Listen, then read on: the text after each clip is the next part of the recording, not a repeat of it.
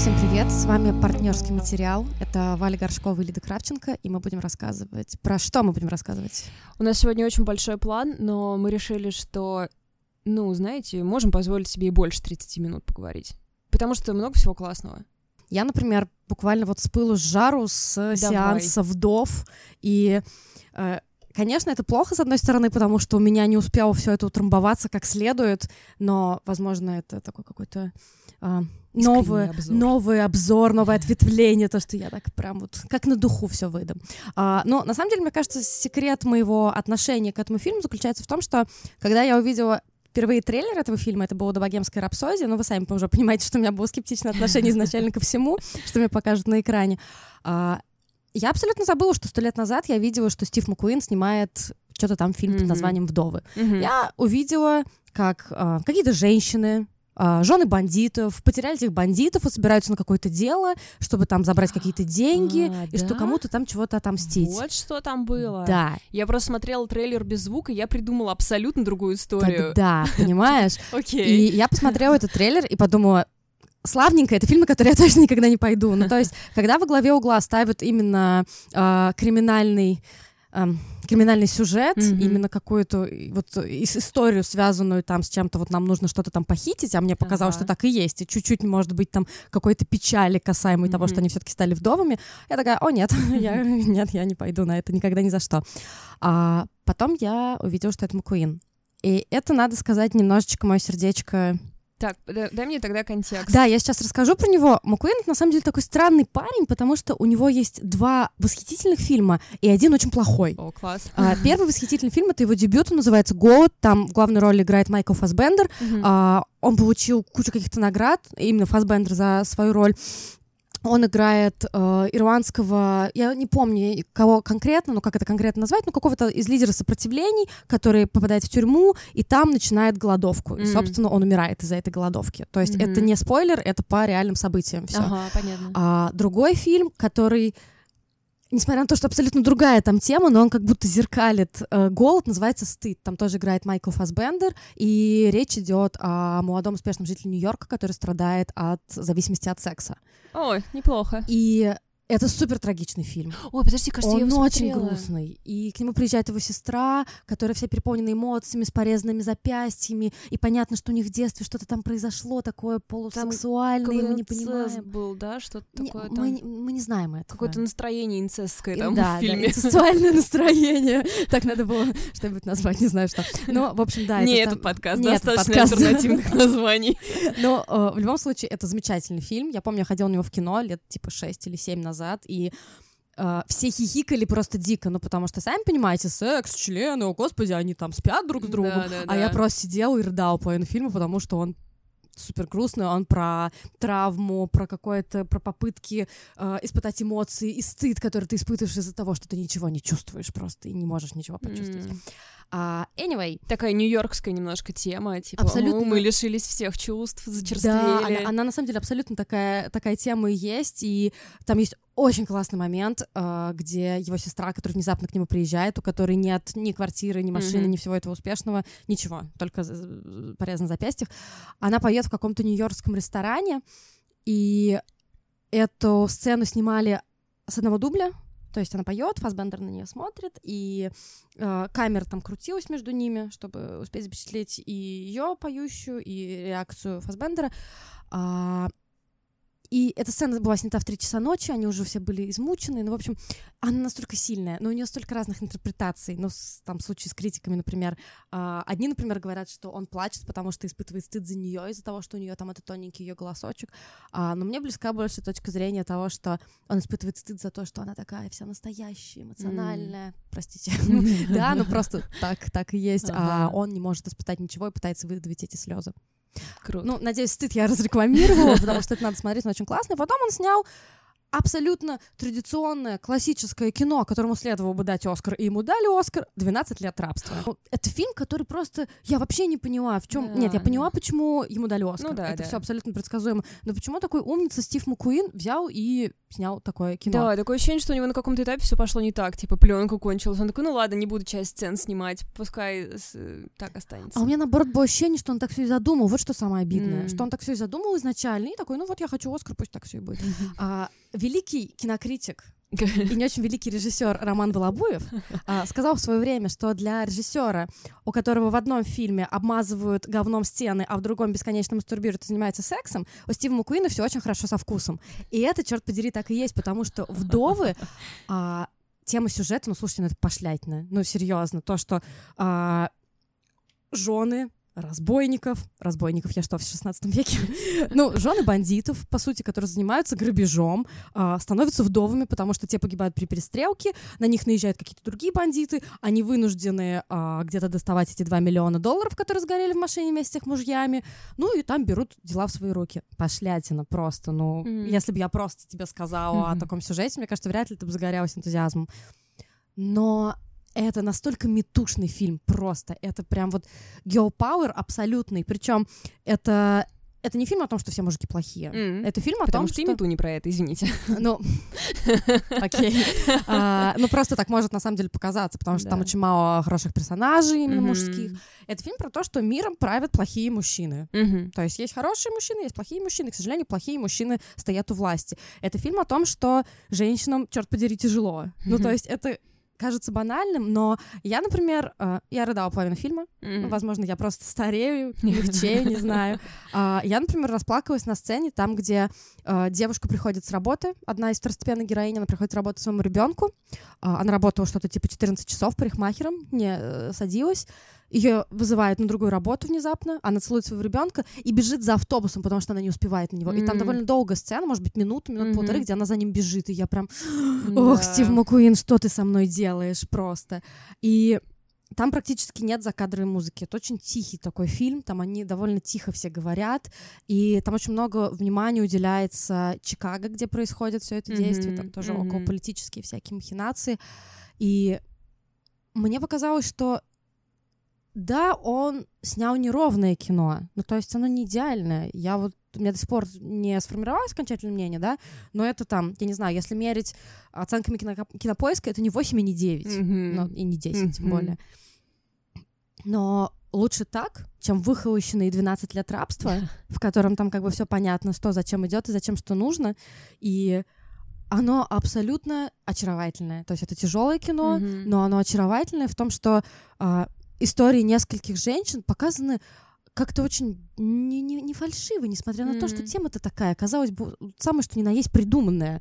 Ну, то есть вот, mm-hmm. ну, для нас, не знаю, ну, да, у меня просто да. нет знакомых бандитов и вдов и все прочее. И там разные женские проблемы. То, что главной героине мы узнаем, что она теряет своего сына, ну, как-то mm-hmm. так постепенно, о том, что потом она теряет своего мужа. И э, другая героиня, польская мигрантка, она э, вынуждена... Ее мать на нее давит, толкает ее, чтобы чуть ли не заниматься mm-hmm. проституцией. Oh, третья героиня, понятно, что она там какая-то вых... э, выходит из, из Мексики. Ее mm-hmm. играет вечная Мишель Родригес с одинаковым лицом, даже которая не бесит в этом фильме, хотя обычно она всегда бесит. Просто, типа, всех мексиканок она играет. Ну, да, что нет, поделать? Всех дерзких мексиканок. Для милых мексиканок есть Дженнифер Лопес. Так что... Ну, в общем, я думаю, что на это обязательно нужно идти, как минимум, потому что женский вопрос там суперинтересно показан. Окей, там есть некоторые чисто американские штуки, но не думаю, что нам будет стоить труда как-то напрячься mm. и подумать, как это в российских реалиях бы выглядело. И кроме того, социальные проблемы, ну, той же Америки, но опять же, ну, да. плюс-минус одинаково везде, связанные с проблемами черных и полицейских. Ну, mm-hmm. просто то, что mm-hmm. все знают, что там происходит, проблема коррумпированных чиновников, проблема кумовства. И это все не то, что поверхностно показано, но... Немножко этого, немножко этого, и у меня, кажется, сложилась единая картина, и мне кажется, что это не идеальное, но хорошее кино. Но насколько оно... Ну, то есть, как бы, меня больше всего заинтересовало как раз, когда я увидела и название, и трейлер, темы того, как они все справились с этим. Ну, теперь, когда ты говоришь, о, что там криминал и там политика, и, как бы... складывается такое ощущение, что, возможно, это все на заднем плане. Потому что, знаешь, как бывает обычно mm-hmm. в кино, типа, кто-нибудь умер, и все okay. такие, типа, сорян, нам надо двигаться дальше да, по да, сюжету, да, да. отрефлексируем после титров. Нет, знаешь, надо отдать должное, на самом деле. Но, по сути, из всех хорошие отношения были только с ее мужем, только у главной героини. Ну, знаешь, это все равно не значит, что если они все померли. Типа, блин, ну, слава богу, мы все равно поссорились с утра. Реально, он никогда не закрывал зубную пасту. Я к тому, что... По сути, больше всех печалится главная героиня. И круто то, что ей удается в перерыве между встречей с мафиози и там попытки как-то разрулить какие-то денежные вопросы, ей удается там посидеть, поплакать, повспоминать его. И э, мы понимаем, почему mm-hmm. она... Э, почему... Ну, как бы мы понимаем ее чувства, мы понимаем, mm-hmm. что это была не самые... У них были не такие суперидеальные отношения, что они тоже ругались, они потеряли сына. И это не обходится стороной. Понятно. То есть да, это показывается немножко... Такое, да. Ну, Виола Дэвис. Она немножко меня бесила. Виола Дэвис, если кто-то не знает, она играла в «Прислуге». Mm-hmm. Э, такая красивая чернокожая женщина с пухлыми губами, mm-hmm. наверное, лет сорок ей с чем-то, да? Вот где-то, где-то, да, где-то мне так. кажется, даже больше. Ви... Ну, может быть. Ну, mm-hmm. в общем, там все, кстати, женщины суперкрасивые просто вообще, бомбически. Э, забыла, как э, зовут актрису, которая тоже там играет. Э, такая высокая блондинка, она играла в «Агентах Анкл», злодейку. Ну, не суть, mm-hmm. в общем, тоже очень красивая женщина. А, да-да-да, поняла, поняла, да, такая... Mm-hmm. с тонкими чертами лица, mm-hmm. и меня немножко сначала раздражало, потому что, знаешь, э, с Мэрил Стрип тоже бывает такая штука, когда ты смотришь на актрису и думаешь, какая она великая, mm-hmm. как она играет. И вот с Виолой Дэвис у меня тоже немножко такое было, что это настолько хорошая ah. игра, что ты так думаешь, да блин, ну окей, ну там не знаю. Когда ты уже думаешь, собственно, об игре, а не о персонаже, да, когда да. просвечивают вот это ну, то, что театральность. Она так, она так старательно плачет, что мне кажется, что она сейчас...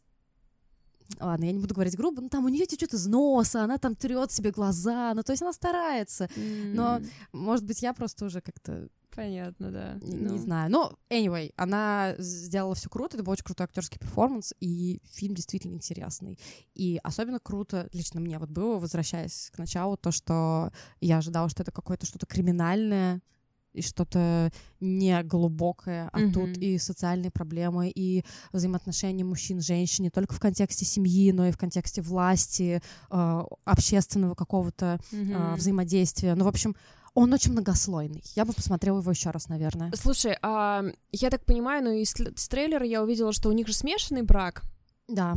И что вообще там какой-то такой диверсити довольно получается сильный. Мексиканка, полячка, она афроамериканка, он белый. Две афроамериканки. Это там. Не искусственно и, и немножко выглядело. Корякун. А, но... Ну, как знаешь, иногда да, ты смотришь понимаю. И понимаешь, что этот чувак здесь только из-за того, что лицензия. Слушай, я на самом деле подумала, что касается их пары, Лайам Нисон в главных ролях и Виола Дэвис. Я, я подумала о том, что нет ли тут какого-то специального распределения mm-hmm. черных и белых. Подумала только в конце, когда там все четыре женщины собрались э, вместе. Mm. То есть я увидела, что их там две черных, одна мексиканка, одна белая сл- славянская внешность. Mm-hmm. Но в отношении их двоих, ну окей, может быть, я слишком много смотрю американского кино, и поэтому мне не пока... Ну, они там поднимали этот вопрос, она ему что-то там... Ага. Когда флешбэчила ее, она что-то говорила о том, что я никогда не думала, что выйду замуж за белого, за белого преступника, ну что-то такое. Ну, то есть видно, что у них были какие-то разговоры по этому поводу, mm-hmm. но понятно, нет, нет, да. это, это, это, это как-то мне казалось. То есть не то, что это такой привет Оскару позапрош... На прошлом, значит, мы все из-за женщин ссорились, значит, на позапрошлом лунный мы свет, ссорились. Лун... Лунный свет был на позапрошлом, да. Когда про да. черных актеров была тема, что их слишком мало. Что белый Оскар, помнишь вот эту всю штуку? Это было на позапазапрошлом, по-моему. А, на позапазапрошлом. Это было до «Ла Ла Ленда» и «Лунного света». Mm-hmm. А, кстати... А... Почему-то вспомнила по поводу еще черных актеров. Там одного из главных антагонистов играет чувак из «Атланты». Просто каждый раз буду э, искать кого-то, кто в фильме, который я посмотрела, кто играл бы параллельно в «Атланте». Он играл Пейпербоя в «Атланте». А, да. Я тоже, кстати, его недавно где-то видела, и меня это так обрадовало. Возможно, в этом трейлере. А, а я его тоже, кстати, недавно где-то видела еще. В сериале, может, каком-то? Кого же... Значит, кого-то, что-то, кого-то что он играл, смотрели. Кого-то он играл то ли грустного, то ли... И что-то он так на фоне стены какой-то стоит. Окей, это очень ну, странный да, кусок да. подкаста, реально. Ну, у всех бывает. Да. Ну, в общем, э, я советовала бы сходить э, на «Вдов», угу. просто потому что это, это абсолютно не кино, которое говорит «я хочу Оскар», ну, потому что там Ну, там все не так. Виола mm-hmm. Дэвис, окей. Ну, она, может быть, и хочет Оскар, возможно, она даже получит номинацию. Но в целом это неровное, прекрасное кино, к которому я до сих пор не знаю, как относиться, но его надо видеть. Окей, okay, поехали дальше. Сейчас начинается скоро декабрь, и я очень жду всегда декабря, потому что это время, когда можно составить себе список книг на год. Я обожаю вот это все делать, типа список моих книг на две тысячи девятнадцатый год, потом рассортировать их по месяцам, потом сравнивать, когда о, издательства меняются, планы, когда что выйдет. Я... А ты, извини, а ты не хочешь э, заняться предпринимательством таким? Например, там мне составить список книг на год или еще кому-нибудь? Слушай, реально, никто даже книжки не покупает, думаешь, кто-то будет покупать у меня такой сайт. Я готова, вообще ну, нет. Ну тебе я сделаю так. Ребят, подумайте, подумайте, если вам надо будет, я буду Валю продюсировать. Да, окей, окей. Забавно, что я сейчас смотрела на свой список две тысячи восемнадцатого года, я там, в принципе, держусь пока в ритме, я, конечно, не успею все прочитать, что я запланировала, потому что а, вышло много чего я не ожидала. А сколько но... у тебя книг получилось по сейчас? Счету? Да. Я думаю, где-то пятьдесят, угу. но я обычно к январю очень сильно делаю рывок, потому угу. что, типа, скоро выйдет все новое, угу. мне надо срочно все дочитать. Если вы хотите тоже составить себе примерно какой-то список на год, я вам рекомендую сейчас это сделать, потому что в эти выходные, а подкаст выйдет после выходных, соответственно, в прошедшие, ярмарку нонфикшн в Москве. Ярмарку нонфикшн — это... такое несколько дней, когда все издательства представляют все свои новинки и пытаются продать как можно больше книг, и иногда целые тиражи могут разойтись. Основной упор там делается на нон-фикшн. Нет. А почему он тогда так называется? Я не знаю. Ну, потому что я тоже это, всегда... видимо, какой-то остался, ну, может, от первого mm-hmm. раза, потому что так это просто все новинки всех издательств. Ну да, я просто всегда смотрю списки, и почему-то каждый раз такая, ой, что тут делает игровая книжка, художественная mm-hmm. книжка. А, а некоторые, списки за... некоторые списки смотришь, там вообще практически нонфикшена ну, да, нет. Да. Очень многие издательства в этом году не успели со своими очень ожидаемыми новинками. Самое главное — это бесконечная шутка, которую все бесконечно да. ждут, и, и она, походу, опять не успевает. Есть очень классный паб паблик ВКонтакте, который называется «Вышла ли бесконечная шутка?» И там еще нет, еще нет, еще нет. Ребят, вышла! Скоро выйдет! Ну там что-то такое. Она прям так называется. «Вышла ли бесконечная шутка?» Очень это смешно. Супер, да. А, я видела, что еще в, в магазине «Все свободны» в Петербурге на входе висит просто на... Ну, «Бесконечной шутки» есть такой... Расскажи немножко про нее. Сейчас есть у mm-hmm. нее узнаваемая обложка, там что-то с облаками. Mm-hmm. И, или уже известно, что так будет выглядеть русская обложка. Но, в общем, у них такое объявление висит прямо на входе на этом фоне. Еще не вышло шрифтом «Бесконечные шутки». Вообще, «Бесконечная шутка» — это супер древний роман. Он там когда-то в шестидесятые, что ли, в Америке был. восемьдесят пятый, по-моему. восемьдесят пятый, да? Ну ладно, в любом случае. Короче, все, что раньше девяностых, уже считай древность. девяносто шестой, да. девяносто шестой? Ну, все равно давно. девяносто шестой, серьезно? девяносто шестой, первая okay. публикация, почему-то да. я решила, что это еще более древний роман. Ладно. А, и он, в общем, довольно культовый в Америке. Он про какую-то альтернативную... альтернативную Америку, и там много шуток. Но я стараюсь не читать синопсисы, поэтому я, так как она выходит скоро, про нее ничего не читаю специально. Хотя... приличные книжные блогеры уже составили несколько там, типа, знаешь, подборка, все, что вам нужно знать, mm-hmm. прежде чем читать «Бесконечную mm-hmm. шутку». И там есть всякие вещи про автора, вы можете прочитать всякие интервью какие-то а там. Дэвид Фостер Уоллес вообще был супер странным чуваком, насколько я знаю. Он же умер как-то странно, да? Ну, типа, от наркотиков или еще от чего-нибудь? Mm-hmm. От нормально вполне, не знаю. Нет, ну что, что-то там с ним не так, потому что про него же сняли фильм, который называется «После тура», и там его роль играет... Как его зовут? Сигал, Сигал... Не, другой Сигал, не Стивен Сигал. Чувак, который играл в «Как я встретила вашу маму», такой толстенький, высокий чувак. А, а, окей, да, неважно, окей. Он, он, он там его играет, и... Да, он, он реально умер, и что-то, что-то там с ним не так было. А, он покончил с собой, повесился в две тысячи восьмом mm-hmm, году. Понятно. Не знаю, как это вообще должно повлиять на ваше желание читать эту книжку, но просто, просто должны, наверное, знать. Ну, просто тот факт, что она на самом деле культовая, и так ее сильно ждут, она уже на год опаздывает. То есть сейчас то, что ее переносят каждую неделю, это ничто по сравнению с тем, что она должна была выйти год назад. Многие издательства к нонфикшену пытаются подгадать, многие облажались, потому что, ну, то не то, что совсем прям сами облажались, типа биографии забиты. И кто бы mm-hmm. мог вообще подумать, что на нашем мертвом книжном рынке раз в год происходит такое мероприятие, которое забивает все типографии, и никто не может тиражи отпечатать. И немножко странно, что люди не очень понимают, что примерно в одно и то же время всегда происходит. Разве да, нет? Почему, да, не, да. почему нельзя подготовиться? Ну, потому что в основном переводная литература. Я э, из этих списков всегда выбираю себе те книги, которые буду читать в течение там, первых месяцев, потому что они уже точно будут. И некоторые книги там старые в списках, то есть те, которые я уже, например, прочитала, э, но есть и какие-то новинки, поэтому я вам могу порекомендовать самый полный список, он на Горьком. Горький.медиа, да, ведь? Mm-hmm. Сайт Горький. Там у них сто книг. То есть они реально много месяцев потратили, и у них список из ста книг. Вы точно себе там найдете. Вы можете все эти сто книг читать потом весь год. Если... Ну, то есть, конечно, наши слушатели на нон-фикшн не поедут, потому что это уже после нон-фикшна, но э, я также читала о- отзывы людей, которые на нон-фикшне работают, что э, люди с этими списками приходят по одним и тем же...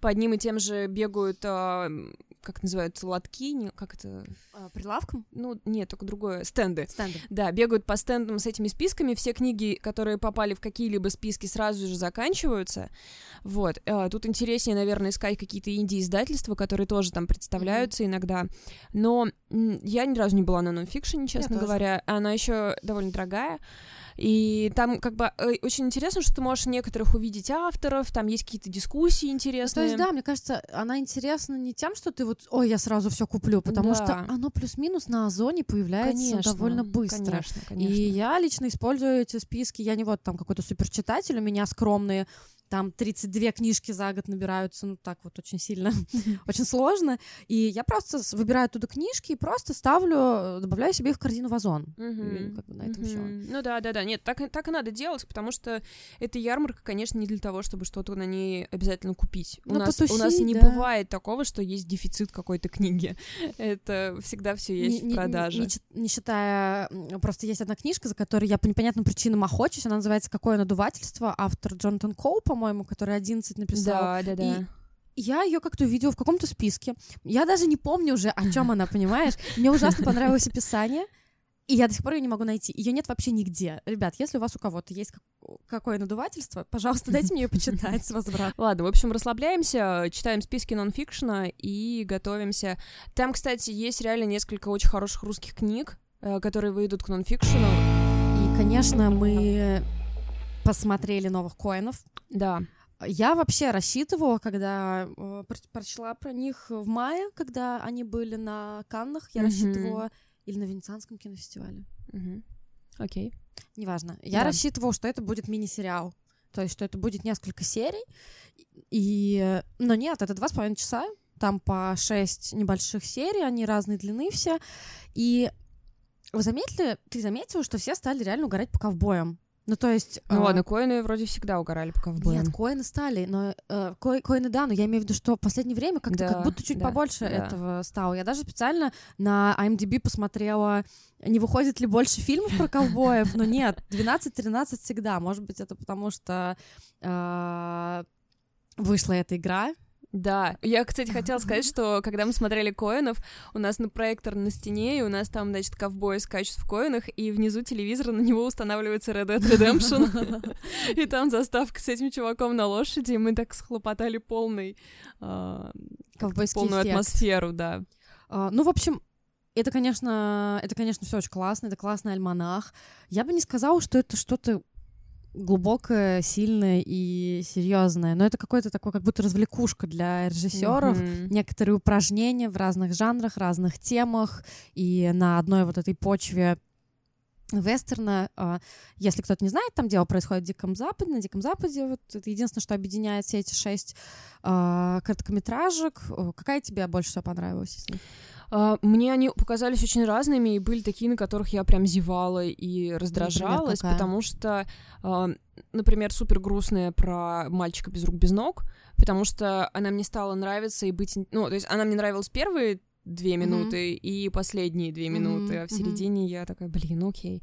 Но... Но, возможно, это потому, что до этого были очень бодрые. Ну и последние мне не понравилось, честно говоря, потому мне что... Мне не понравилось предпоследнее. Uh, про девушку... Девушку, которую сильно напугали. Ну вот так, про который изначально говорила Валя, а, там герой Лайама Нисона путешествует вместе непонятно с кем, то ли сиротой, со своим он там сыном. Рассказывает, он не сын, я не знаю, почему так все пишут, он а... рассказывает там, что это сирота, я его подобрал в городе.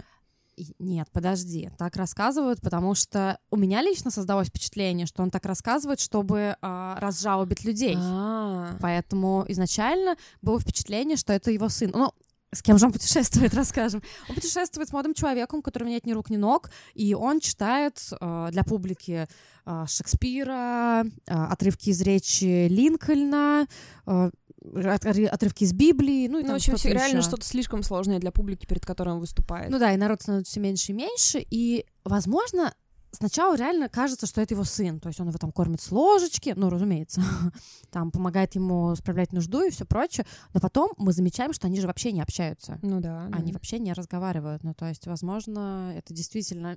Ну, какие-то там... Ну, судя по тому, что он потом делает, с, когда он встречает другой более успешный цирк, мне кажется, что история с мальчиком точно такая же. Он ну, просто его взял для того, чтобы использовать. Ну, ну э, да, окей. Это, на, это, на самом деле, это на самом деле такая довольно прозрачная история о актере, ну, точнее, ну, окей, да. творце с большой mm-hmm. буквы. И менеджере. И менеджере, да, о том, как это все происходит. Ну, но прикольно, что ты понимаешь, что это за мальчик, который играет... Это же мальчик, который играл в Гарри Поттере Дадли. Да ладно, да. Нет, я вообще это и не поняла. Он вырос абсолютно интересным актером. Мне да, очень да. он понравился. Мне показалось, а, подожди, что он очень подожди, фактурный. Секундочку. Прежде чем он вырос очень интересным актером, он вырос суперсексуальным парнем. Ну, сначала да. все постили его фотки с голым торсом, а потом уже он там что-то «я умею играть», такие «ну ладно, покажи». Нет, подожди, ты не путаешь его с Невиллом? Да, путаю. Ну, окей, они оба довольно сексуальные парни. Извините, в нашем подкасте мы не можем не заговорить о каких-нибудь сексуальных парнях и сексуальных женщинах. Это нормально. А, окей. Ну, хорошо, да, действительно... тогда я не помню, как выглядит. Ну, он, как... ну, он выглядит нормально. Да, ты это сказала? Да, который сын Дурслей. Так он был толстый. Ну, теперь он больше не толстый. Так они все были толстые, потом стали не толстыми... Так вот, чем залог прием. Ну ладно, посмотри на Джона Хилла. Он секси и толстый, и не толстый, так что... Ну, это вопрос для интерпретации. Короче, я поняла, что в идеальном мире Джона Хилла я забираю себе. Окей, мне очень понравилось, в принципе, ну, плюс-минус все. И я хотела бы отдельно отметить первую короткометражку, которая именно про вот этого Бастера Скракса, который такой путешествующий ковбой-певец, который обладает удивительными навыками стрельбы. Я прочитала одну очень интересную историю, о, теорию, и я думаю, что я возьму и соглашусь, потому так. что я с ней, э, ну, я абсолютно так же и думала, э, о том, что... Вот ты заметила, что первая часть, она какая-то такая немножко как будто сказочная. Да, конечно. И, блин, это же мультик, это же мультик э, Looney Tunes. Это очень похоже на мультик Looney Tunes, потому что, по манере я имею в виду, по я стилистике. Я не знаю, что а, мультик. Ну, Луни, где Bugs Bunny бегает, вся вот эта вселенная. А, понятно. Вот, и как будто этот Бастер Скракс, это действительно как будто Bugs Bunny с этой его да, да, да, белой шляпой. Да-да-да, у него даже лицо такое вытянутое, да, мультяшное. Да-да-да, и у меня, э, я подумала о том, что только это мультяшная штука, а вот неизвестный кинокритик, э, не помню, с какого-то англоязычного сайта, подсказал мне, что это похоже на Looney Tunes, действительно mm-hmm. так и есть. Э, Если кто-то уже посмотрел, то вы можете помнить, как он, например, заходит в бар, шагает вперед, и его силуэт, его пыль да. остается. Это да. очень такая мультяшная штучка. Точно, точно. И когда один из героев умирает, он э, его дух поднимается на небеса с крылышками и арфой. Это супер по Looney Tunes-овскому. Mm-hmm. Это просто вот. А, я просто да, я, я считала, что это какой-то типичный мультяшеский прием, но я не, про, ну, не провела параллели, что это конкретному да, вот та, та же, штуке. Та, та, же, та же история. Я тоже не считала конкретно Looney Tunes, и это очень прикольно, это очень классно. Mm-hmm. Uh, Мне, наверное, больше всех понравилась э, история, собственно, про караван. Вот эту, ты сказала, тебе не понравилась. Но она мне не понравилась, потому что она грустная. Ну, мне она показалась наиболее полноценной, как бы, историей с началом, серединой и концом, mm-hmm. да, и такой конец, конечно, блин, по Стивену Кингу какому-нибудь. Но... Он любит все вот эту фигню. Да, ну, да, окей. Да. Не, история... она, конечно, очень грустная, но мне очень понравились все персонажи, как они сделаны, и вот этот е- молчаливый мужик, который, э, типа, я езжу с ним одиннадцать лет, но он не реагирует вообще ни на какие новости, ни на что. Это лучший и... друг. Это история про молодую девушку, которая играет Зай Казан, соответственно, внучку великого Элио Казана, который снял «Трамвай желания», и просто все вам расскажу про нее и девушка Пола Дана, э, которая вместе с ним написала сценарий к «Дикой жизни», просто завалю вас ненужной информацией. Неважно. Неймдропинг. Неймдропинг, да, как будто я знакома с ними. Короче, это история про девушку, которая вместе со своим братом собирается приехать в Орегон. Они проходят караван, вместе с караваном долгий путь, и брат внезапно умирает от какой-то непонятной болезни. Девушка супер скромная, супер нерешительная, ее сразу же все как-то пытаются наколоть, что-то с нее там поиметь. Слуга говорит, что она должна ему кучу денег, который помогает ей перевозить это хозяйство. И двое погонщиков, собственно, которые, как я поняла, управляют этим караваном. Ну да, защищают да, его. Да, защищают его. Они как-то вот пытаются поезд, ей помочь. Поезд, называется поезд. Поезд, да. Мне очень понравилось, mm-hmm. что... То есть это... Мне, мне вообще понравилась вся атмосфера вот этого Дикого Запада. Я как бы люблю все эти mm-hmm. темы. А, и там они... Мне понравился сам этот поезд. То есть чтобы переехать в Орегон, ты реально просто берешь повозку и идешь по чертовой пустыне в рядочек. Вот и весь твой поезд. Это не то, что ты едешь на, по железной дороге. И типа могут тебя убить индейцы, можешь ты умереть, ну, всякое ну, да, может вся, произойти. Вся, вся, вся, да, да, да, да. Это вот называется поезд, довольно прикольно. Ну, не знаю, мне, честно, показалось, что... Этот же фильм вышел на Netflix, тоже важная деталь, и мне показалось, что это были какие-то такие черновики Коэнов, которые такие, ну, окей, давай лучше их снимем, чтобы да, они у нас не валялись. Тогда, и да, они да. хорошие, но... Ну что это? Ну да, как там, кто-то написал, что это такая милая безделица, но почему бы ну, и нет? Да, да, да. Это как сериал это посмотреть реально залпом, то есть ты просто посмотрел да. залпом короткие серии. Мне больше всего понравилось еще, просто все мне больше всего понравилось, я просто вспомнила про классную серию со Старателем, которого играет Том Уэйтс. Господи, почему он такой старый стал? Мне вообще это случилось? Очень сильно понравилась серия. Мне очень. Кажется, она действительно одна из самых классных. Да, супер. То есть просто. История про Тома Уэйтса, который весь такой сосликом, чуть ли не как диснеевская принцесса, напевая птицам, mm-hmm. идет к берегу реки и начинает там какой-то маленькой речушки. Очень красивая природа, даже mm-hmm. немножечко чересчур красивая, да, даже да, кажется, да. что немножко это все иронично. Mm-hmm. И он начинает копать. Он копает, он ищет золото, как он его называет, мистер Самородок. И это мистер супер... карман. А? Мистер, мистер карман. Покет, да. И это супер милая история, потому что она такая какая-то очень про ну, природу, да, про да, честность, угу. про старание. Про старание, да, в общем. Что хороший человек заслуживает удачи. Ну и вообще плюс, плюс Том Уэйтс. А, вообще а, очень круто, что они собрали там всех этих замечательных людей. Да, я только хотела сказать, что там очень прикольный аттракцион сидеть и говорить, да это же этот, который вот этот вот. Да-да-да-да. Он, кстати, несколько дней длится, потому что мы с Димой смотрели, и потом на следующий день он сказал, что я сидела дело, думал, неужели это Том Уэйтс? Вряд ли же так. А потом увидел, что это на самом деле mm-hmm. он. И мне кажется, его реально состарили, потому что он же совсем недавно был в... Не молодой. Вот, совсем недавно был молодой. Ну, типа, умеренно молодой, не такой старикан. Когда у него был клип вот этот, где он на цепи дом тащит, он там вполне молодой мужик. Ну, вообще ему шестьдесят восемь. Ну, реально, а там старик какой-то. Я уверена, там, что да, его, гораздо... его это, ухудшили. Ну, либо Том Уэйтс последние несколько лет э, решил... Может быть, у него голос стал выправляться, он решил спиться посильней? Нет, вот вообще сейчас я смотрю на его последнюю фотографию с э, Джеком Уайтом, как будто они мне сейчас прислали iMessage. Ну, да, немножечко он... А, ну вот смотри, вот как он выглядит в две тысячи восемнадцатом году. Короче, ребят, все нормально с Томом Уэйтсом. Да, не паримся, да, все, да, все хорошо. Окей. Да, okay. А, не в общем, умирай. В, в общем, если вам нужно... Очень нужно, если вы хотите как-то обеспечить себе классный, классный вечерок, два с половиной часа. Слушай, ну, я думаю, это, знаешь, такая лишняя... лишняя... Условия никакие не нужны, чтобы посмотреть новых Коэнов. А что ну, вы будете да. делать? Не смотреть их? И как вы дальше будете общаться с людьми? Мне, кстати, очень понравилось, как в последней серии, вот, которая тебе не очень понравилась, там в повозке едут пять человек, и я поняла, что это же, блин, как начало анекдота. То есть леди, охотник, француз, британец и ирландец едут в одной повозке. Это реально как, вот, как будто начало как, да, какой-то шутки. Да. Очень прикольный, там такой очень, очень страшненький да. конец. А, Нет. да? Я не досмотрела просто. А, у, меня, у меня сел ноутбук, типа, за десять минут до конца этой серии, я уже так а, страдала. Так я такая, знаете что? Эта судьба говорит мне не досматривать. Не-не-не, она очень крутая. Пара-па-па-па. Мне нравится, как мы решили закончить. Валя, у тебя была какая-то огромная заготовка по поводу книжки «Сочувствующий», которую ты в прошлый раз анонсировала.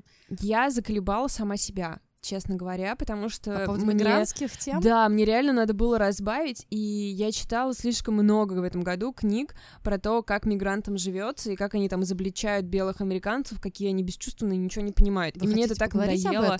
Да, и, короче, в середине книжки «Сочувствующий» я такая, блин, я все знаю, что ты мне собираешься сказать. Ну-ка, я быстро сейчас буду читать до конца, все надоело.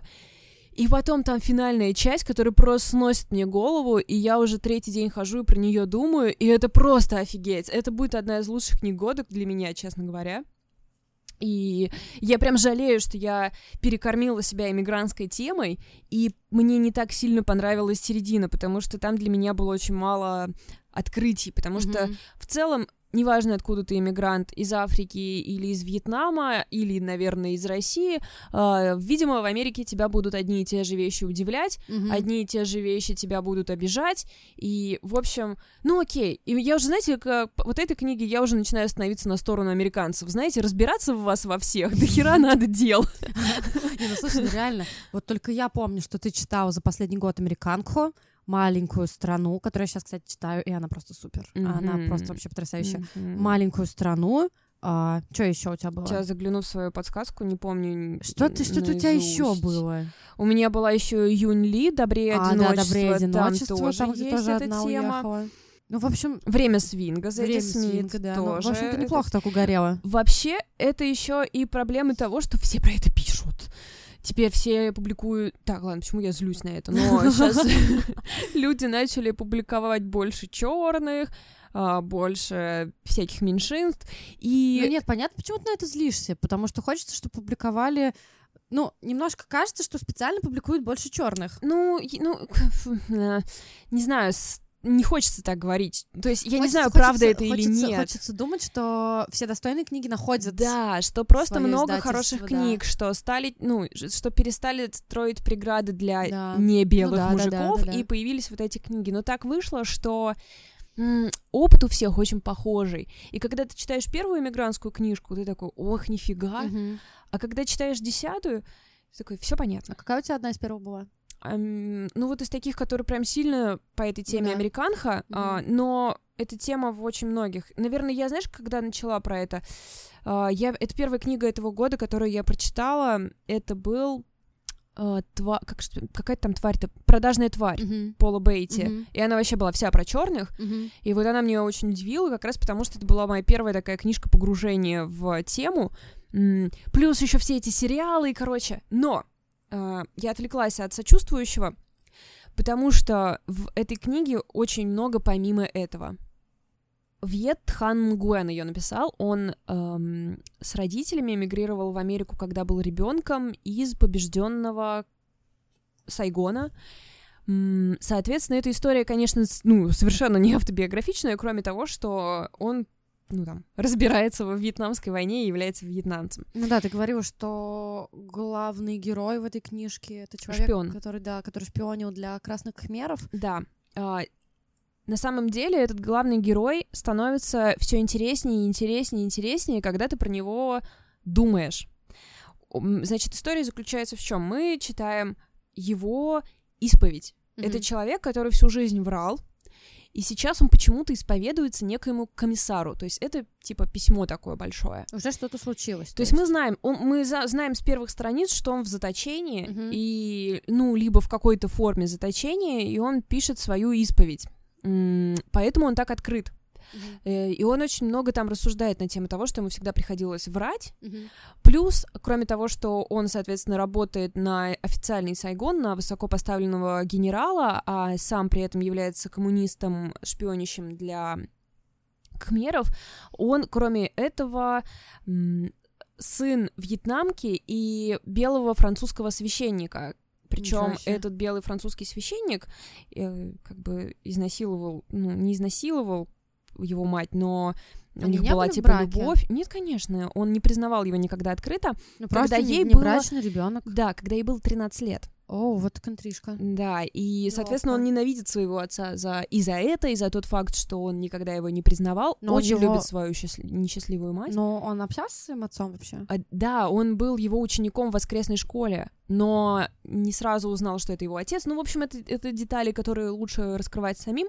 А, то есть его внутренний конфликт основан на том, что он ублюдок, как его mm-hmm, там все mm-hmm, называют, mm-hmm. и...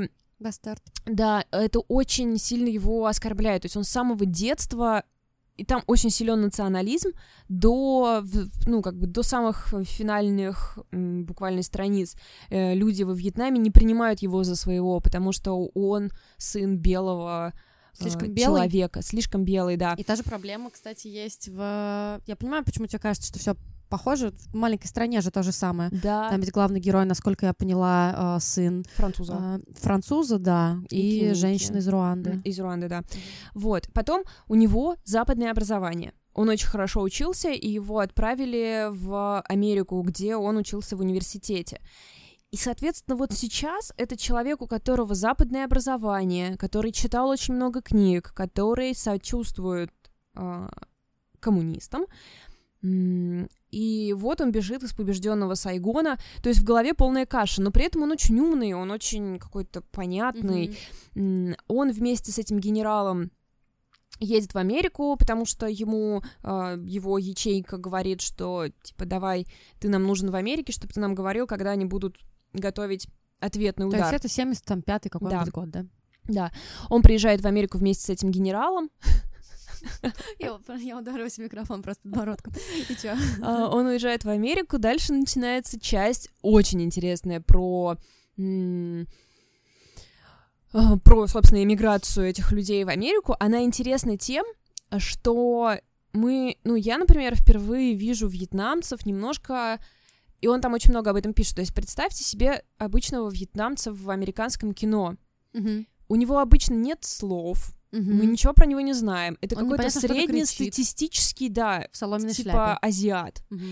И вдруг я понимаю, что вот в настоящей Америке все эти вьетнамцы, которые работали тогда официантами, угу. на мойках машин, это все люди, которые в, вообще-то были в армии Сайгона. Они, кто-то из них э, снайперы, кто-то из них просто солдаты, кто-то генералы. И они остались в Америке. И они все приехали, их всех, ну вот, mm-hmm. то есть Америка же бежала из Сайгона, mm-hmm. и некоторых, кому она помогала, она спасла там. Типа какой-то генерал мог с собой забрать там сто человек, mm-hmm. и он забирал сто приближенных mm-hmm. ему человек. Это все какие-то офицеры, генералы, они убивали людей, они там делали какие-то военные стратегии, а сейчас они все работают официантами, они там все в глубочайшей депрессии, они ненавидят эту Америку, им всем плохо там очень сильно, они, они не могут, могут купить вернуться. свою еду, например, mm-hmm. а они не могут говорить на своем языке, потому что американцам из-за этого неловко. В общем, это такая очень необычная точка зрения, которую я никогда раньше не видела. А, есть там часть... А, как бы я вряд ли вам заспойлерю это, потому что а, он очень а, похож на классическую русскую литературу в том смысле, что там про душу гораздо больше, чем про события. Mm. Это не шпионский роман, что мы, нам интересно, как он умудрится обмануть тех или этих. Mm-hmm. У него вообще нет никаких проблем с тем, чтобы кого-то обмануть, потому что никто на тебя не обращает внимания, как, скорее всего, в реальной жизни и есть. А, там все про душу. Там есть очень большая часть, где его нанимает э, режиссер, чтобы он был консультантом по Вьетнаму в фильме про Вьетнамскую войну. И очень похоже, что это типа «Апокалипсис сегодня», но не совсем. Но как будто бы потом поехала mm-hmm. это снимать. Это очень большая часть про эти съемки. Она любопытная и с точки зрения какого-то... М- как же это называется-то?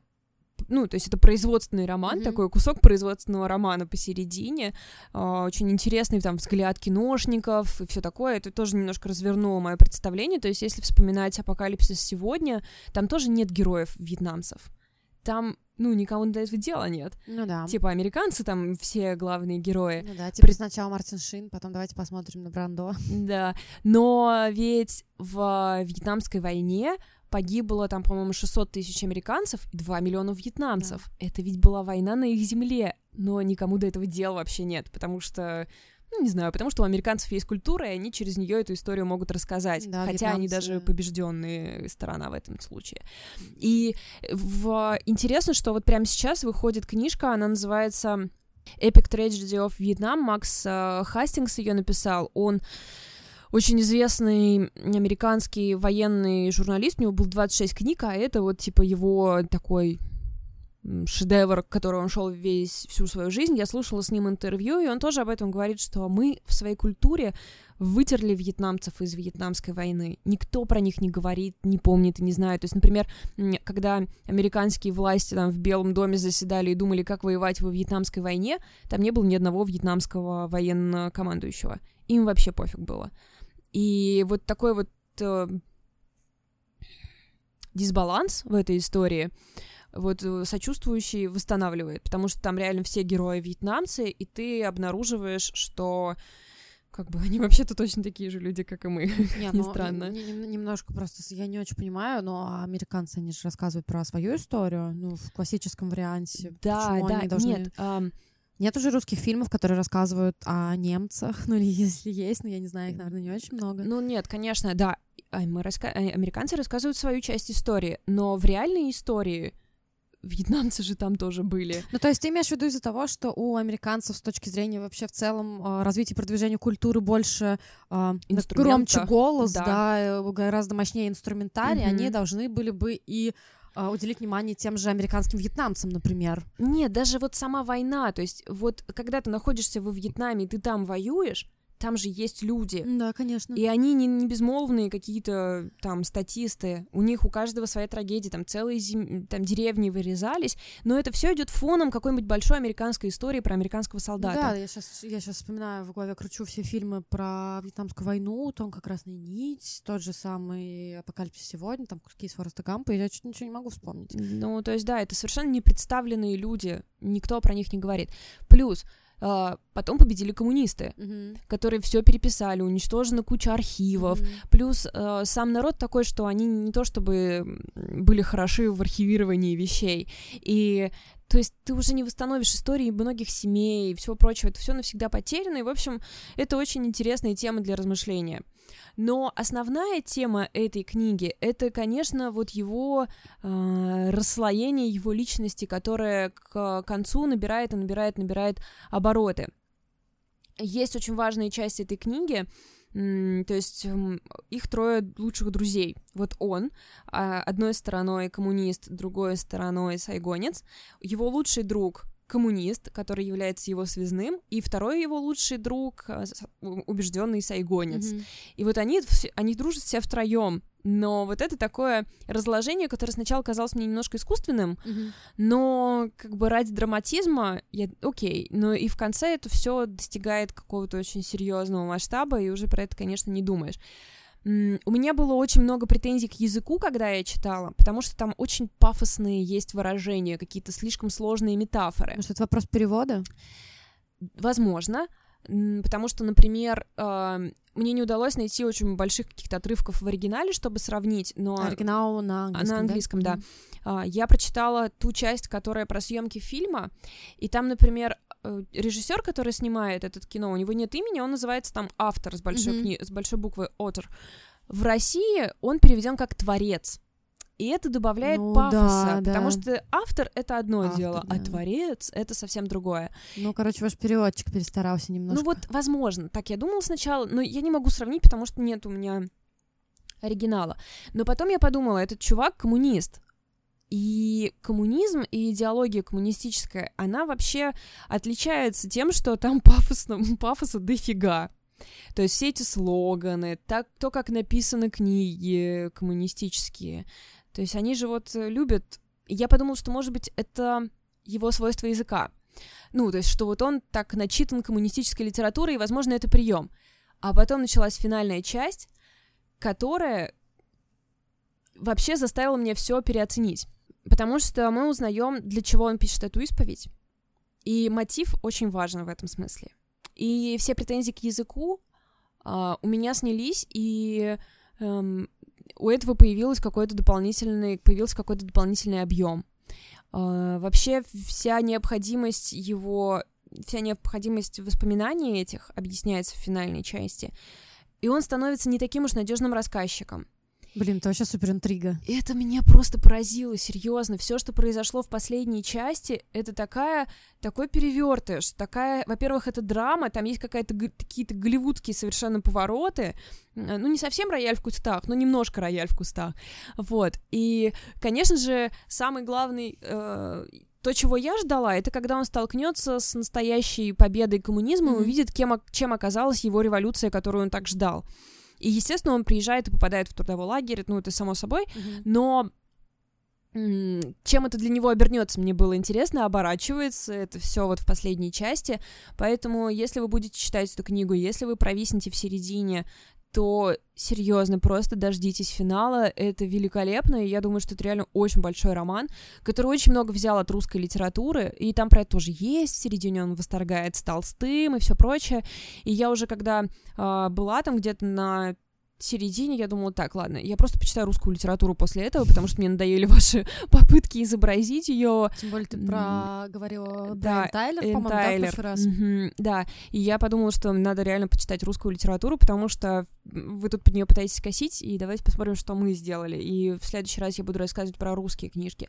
Um, но здесь у него реально получился очень многослойный, очень выверенный, драматичный uh, сюжет, с реально не поехавшей психологией. То есть иногда бывает, что автор говорит, сейчас я вам дам психо... ну, дам вам психоанализа, дам вам попыток разобраться в чьей-нибудь душе, не справляется с этой задачей, и ты думаешь, ну, блин, зачем? Ну, как, извините, тут... в «Щегле» было. Да, ну, например. Самый, самый пример, например, на поверхности. Да, да, да, да. Когда ты прям видишь за этим писательство, а здесь ты просто погружаешься в его вот этот сумасбродный внутренний мир, который так разобщен, какой он несчастный и какой он одинокий, и как, как вообще все. В общем, потрясающе. Это реально для меня одна из самых сильных книг года, и она вышла недавно, и сейчас э, продается уже и в офлайне. Я обязательно ее куплю в бумаге, чтобы она у меня стояла дома на полке, и перечитаю еще несколько раз. Еще раз вам скажу, что эта книга называется «Сочувствующий», написал ее Вьет Тхань Нгуен. Вообще мы хотели сегодня еще поговорить про сериал, который недавно вышел, называется «Моя гениальная подруга». Это по книге Елены Ферранте, «Неаполитанский квартет».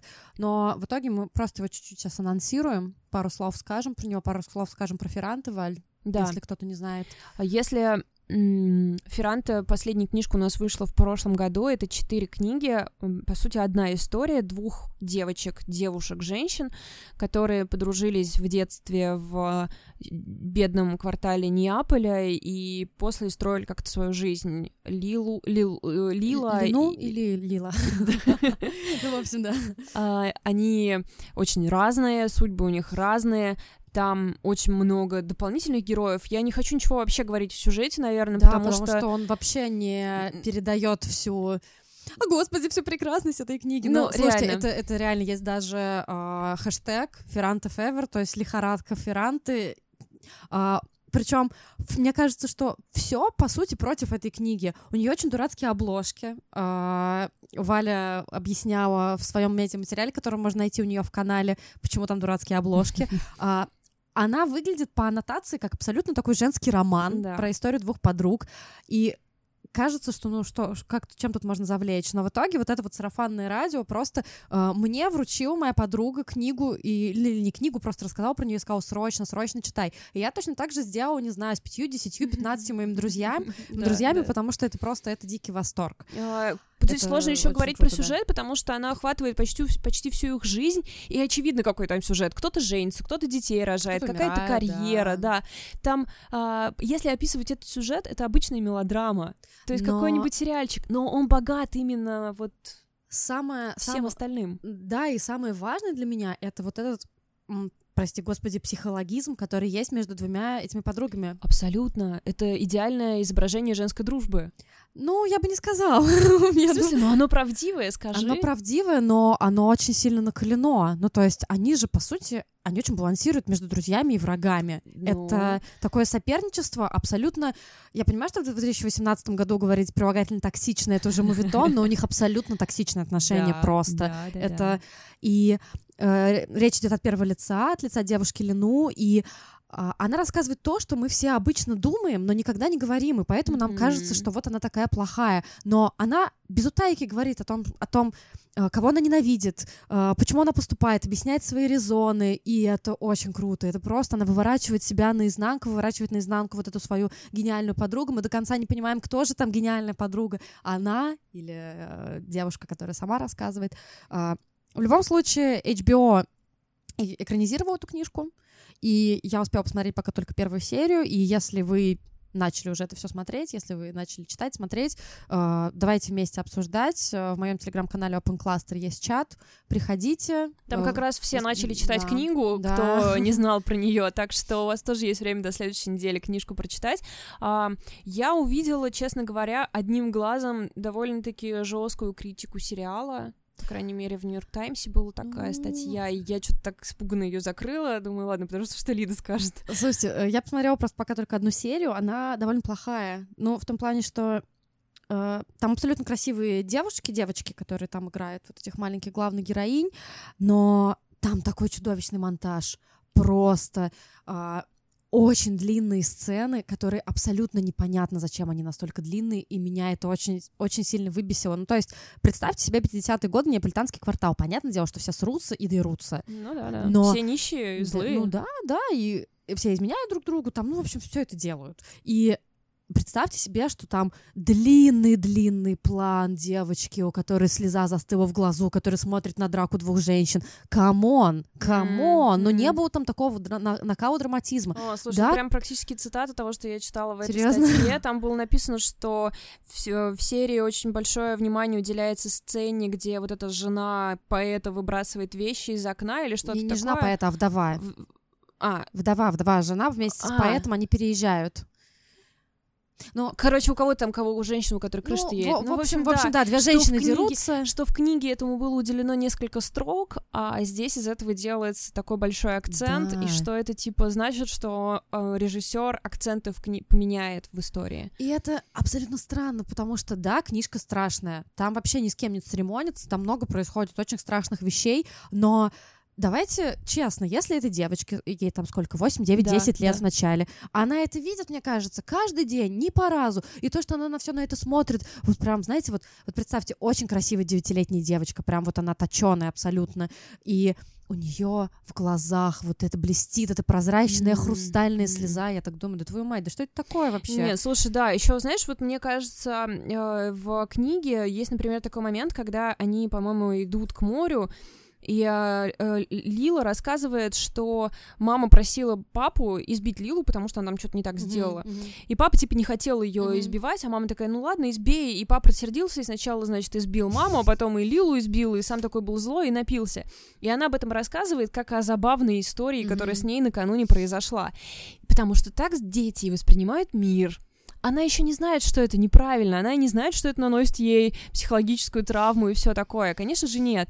И тебе страшно, потому что ты взрослый человек, который все это да, понимает, да, да. читаешь эти строки, и тебя это трогает. Если давать этому вот то, что ты описываешь, это уже нечестная история. Ну да, и там было такое несколько раз. Я не помню уже, просто я читала, наверное. Ну вот я читала по мере выхода книг, поэтому я не помню имен их всех, ну их всех зовут условно Кончита и вот это вот все такое. Но там была сцена, там, где одна вот из девочек-одноклассниц видит своего папу, который стал нищим из-за вот этого Дона Акиле, и она там кричит и плачет, папа, пойдем со слезами и все прочее. Не было там такого драматизма. Что мне понравилось очень, это абсолютно такая фишка для тех, кто читал, это то, что вначале на стартовых титрах нам показывают фотографии всех семей. Mm. Если кто-то читал, вы знаете, что вначале там есть действующие лица, семья да, такие-то, да, и рассказывается, да, да. муж, жена, дети, там, имена их, все прочее. В каждой и там, книжке это. Да, и там вначале тоже вот эти фотографии, мне было прикольно угадывать там, а вот эти вот эти, а вот это та семья, а это Сараторы, а это там вот эти Соланцы. А, но на этом хорошие новости, в принципе, заканчиваются, mm-hmm. на самом деле. Но я, я, не сомневала, я не сомневалась, что так будет. Получится, честно говоря, потому что когда еще э, была новость про то, что вот решили отдать это итальянскому режиссеру, потому что итальянская книжка, прям так, минуточку, вы не могли бы отдать кому-нибудь профессионалу? Чё это вы тут начали из э, по национальному признаку выбирать? Причем, извините, у итальянцев сейчас есть... Э... А, а, Аличи Рарвахер, которая сняла последний у нее фи- был фильм «Счастливый Лазарь», и И это просто... Это женщина, которая поднимает итальянское кино на новый уровень. Ее сестра, Альбер Арвахер, очень красивая. Мы могли ее видеть в «Голодных сердцах» с Адамом Драйвером. И вот в этом фильме про итальянские парочки, которые все смотрели, где они там телефоны клали на стол, господи, как его, «Идеальные незнакомцы». А ее сестра, она озвучивает рассказчика. Почему она не могла договориться со своей сестрой-режиссером, чтобы она сняла? Она великолепный режиссер. Лазера, Лазаря, господи. Угу. Да. Она такая, господи, мне интересны гораздо более духовные темы, чем ваш Неаполь. Ну, да, отстаньте. Ну, ну, мне да, кажется, но... что-то такое Я было. просто к тому, что в Италии все не так плохо с режиссерами, mm-hmm. но... Ну, не знаю, вот это тот случай, когда я бы больше болела за каких-нибудь американцев, пускай какого-нибудь просто человека, который умеет все это снимать, потому что я вот боялась, что... Может быть, слишком мало времени прошло, просто э, э, не то, что мы такие группис и фанатки этой книги, хотя это, безусловно, хотя, да. так, да, но важно понимать, что эта книга — это невероятное культурное явление. Э, этот квартет просто... одна из самых обсуждаемых, самых продаваемых, культовая книга абсолютно, она войдет в историю, это вот та литература, про которую ты сто процентов знаешь, что через сто лет ее тоже будут читать. Это книга, которая войдет в учебную программу, она... Ну, это прям реально огромное явление, которому, возможно, нужно было настояться десять ну, лет. Я согласна. Может быть, это действительно было рановато, и я смотрю, что это как будто делалось исключительно для фанатов, ну, mm-hmm. потому что, окей, если вы не знаете, кто такая Елена Ферранте, какова вероятность, что вы посмотрите сериал про двух неаполитанских девочек, который называется «Моя гениальная подруга». Ну, да. Минимальная, ну, да, да. минимальная. Mm-hmm. Если это делается для фанатов, то зачем так грубо обращаться с... Первоисточником. Первоисточником, сюжетной основой. Но там... именно вот по шагам плюс-минус mm-hmm. все окей, но, как ты правильно сказала, акценты сдвинуты просто напрочь. И, ну, я не до... у меня нет больших надежд. Я, конечно, буду смотреть обязательно. Mm-hmm. Я думаю, что мы обсудим где-то, наверное, через парочку, как... парочку месяцев, наверное, когда, да, когда закончится. Да, mm-hmm. он... Но в любом случае. Ну, я уверена, что это не последний раз, когда м- снимается по когда ней что-то. Когда мы испытываем разочарование. Но я уверена, что в итоге по ней должен выйти какой-нибудь большой фильм и... Может быть, даже не сериал, может быть... Полный есть... метр по первой книге, просто этого да, достаточно, на да. самом деле. Либо просто, понимаешь, не, нельзя... Как сказать, нельзя частями, то есть здесь я уважительно отнесусь к источнику, его процитирую, а здесь я, значит, буду то сам творить. Ты либо полностью все переосмысляешь, либо ты, блин, не знаю, делай нам по ней раскадровку по сценам, по всем. Ну, я согласна с тобой более-менее, потому что у меня была... Я очень люблю книжку Фойера, которая полна иллюминации, ну, простите, я ее прочитала в девятнадцать лет, разумеется, я ее полюбила, люблю до сих пор. И когда я посмотрела фильм Льва Шрайбера, моего вообще обожаемого, это просто, это просто удивительный человек, удивительный актер, он всегда берет такие проекты, что я просто не понимаю, что происходит. Единственное, что развелся с Наоми Уоттс, вот это проблема, конечно. Знаешь, так никто вообще не делает, чувак. Вообще, ну просто, просто подвел нас. Ну окей, и он экранизировал эту книжку. Я когда ее первый раз посмотрела, я такая, о май гад, о май гад, тут не так все, тут все не так, зачем ты так сделал, просто какой-то кошмар. На что моя мудрая мама сказала, что он переосмыслил ее. Это было там сто лет назад, и я, я сейчас думаю, господи, почему мамы все такие мудрые всегда? Почему не моя мама кинокритик? Вообще, в конце концов, у нее бы, в общем, это получилось гораздо лучше. Да, я думаю, что я просто хотела бы отметить, что это не то, что мы спорим, книжка лучше. Потому не, что... Не-не-не, ну, конечно, да, это совершенно другой разговор. Речь не про то, это не... Да, то есть ты должен... Э- Экранизация — это отдельная история, да? Да, да, но ты не можешь не иметь в виду и то, какое влияние эта книга оказала, да, то есть если бы это был какая-то, ну, то есть вот что мы с тобой до этого обсуждали, если бы это была исчезнувшая или девушка в поезде, всем наплевать, что там в книге, окей? Ну, здесь да. сюжет важнее. В этой книге как раз акценты важны, как раз детали важны, диалоги и вот это все. В общем, моя рекомендация, если вы еще не читали Ферранте, читайте, и как выяснилось в нашем, вернее, в ледяном чате, Наш, где я нашем. стала в последнее время слишком активно, как бы мужчина, она отпугивает тем, что это история про женщин, что там такие обложки.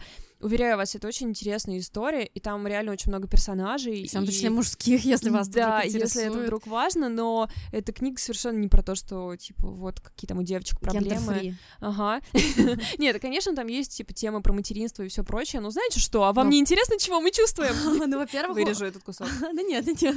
Ну, во-вторых, там есть темы про какое-то становление личности, в том числе и мужское, про поиск своего места в жизни. И слушайте, ребят, в конце концов, Джеймс Франко выложил свою фотографию, где он с, вместе с этой книжкой. Так что, черт подери, не верите нам, поверьте Джеймсу Франко. Все, все, надо заканчивать. Мы уже впали в раж. Да-да-да, все. И всем пока. Всем и... пока, до следующей недели. Подписывайтесь, Подписывайтесь, ставьте на... лайки, палец вверх. Знаете, что реально вы должны сделать? Это подпишитесь на наш паблик ВКонтакте, который Чтобы называется... Чтобы мы знали вообще, что кто-то дослушивает до конца. Партнерский материал, потому что ВКонтакт не пропускает наш подкаст к себе. Прикиньте. И потому что у нас очень мало народу. Вернее, мы так предполагаем, что потому что у нас не раскрученный паблик ВКонтакте, мы этим займемся, но подпишитесь хотя бы вы. Партнерский материал. Всем пока. Пока.